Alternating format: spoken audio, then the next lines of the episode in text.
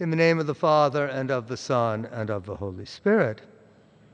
Today is the feast day of a, a, a, recent saint, the great 19th century English cardinal, John Henry Newman. Newman was uh, beatified in 2010 and canonized in 2019. And usually the feast day of a saint is the date of his or her death, their birthday into eternal life. But for a few saints, their feast commemorates a special occasion in their lives. For example, St. Ambrose died in April, but his feast day is December 7th, the date of his ordination as Bishop of Milan. And Pope John XXIII died in June, but his feast day is October 11th, the date of the opening of the Second Vatican Council. Cardinal Newman died in August, but his feast day is today, October 9th, the date he was received into the Roman Catholic Church. Newman was born in London in 1801.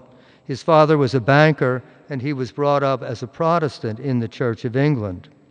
Newman went to Oxford University, where he became a distinguished scholar and theologian.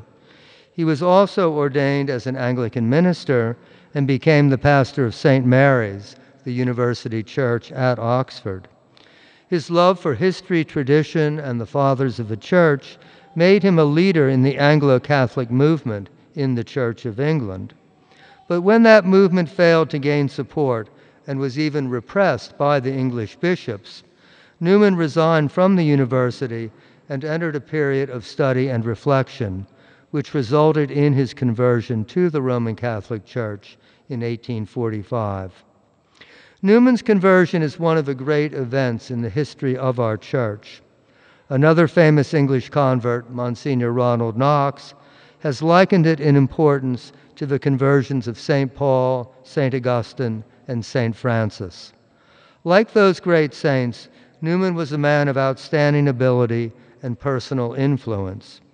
He was a brilliant writer who wrote classic works of theology, beautiful sermons and hymns, poetry and novels and letters, and the greatest autobiography in the English language. But he was not only an intellectual, but also a man of public activity.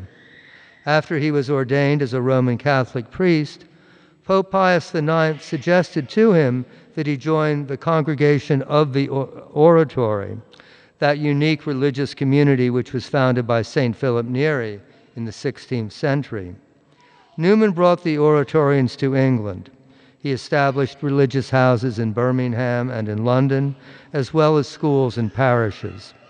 He founded the Catholic University of Dublin, which inspired his classic work on education, The Idea of a University. He also edited magazines, taught in the oratory school, and performed the many pastoral duties of the parish priest and in 1879, in recognition of his many achievements, he was made a cardinal by Pope Leo XIII. Since his death in 1890, Newman has inspired generations of converts, particularly from the Anglican faith, to Catholicism, including such famous names as G.K. Chesterton, Ronald Knox, Evelyn Waugh, and Graham Greene. He is also considered one of the fathers of the Second Vatican Council, which was inspired by his ideas on religious liberty and freedom of conscience. Following Newman, Vatican II taught that God is calling all men and women to seek the truth in their lives. Elements of truth can be found in many religious traditions, but that truth fully subsists only in the one holy Catholic and Apostolic Church. And finally, Newman was not only a great writer, thinker, preacher, and public figure, but he was first and foremost a man of prayer. And I would like to share with you a prayer he wrote, which is said every day after Mass by Mother Teresa's sisters, the missionaries of charity. Dear Jesus, help us to spread your fragrance everywhere we go. Flood our souls with your spirit and life penetrate and possess our whole being so utterly that our lives may only be a radiance of yours. Shine through us and be so in us that every soul we come in contact with may feel your presence in our souls. Let them look up and see no longer us, but only Jesus. Stay with us, and then we shall begin to shine as you shine, so as to be a light to others. The light, O Jesus, will be all from you. None of it will be ours. It will be you shining on others through us.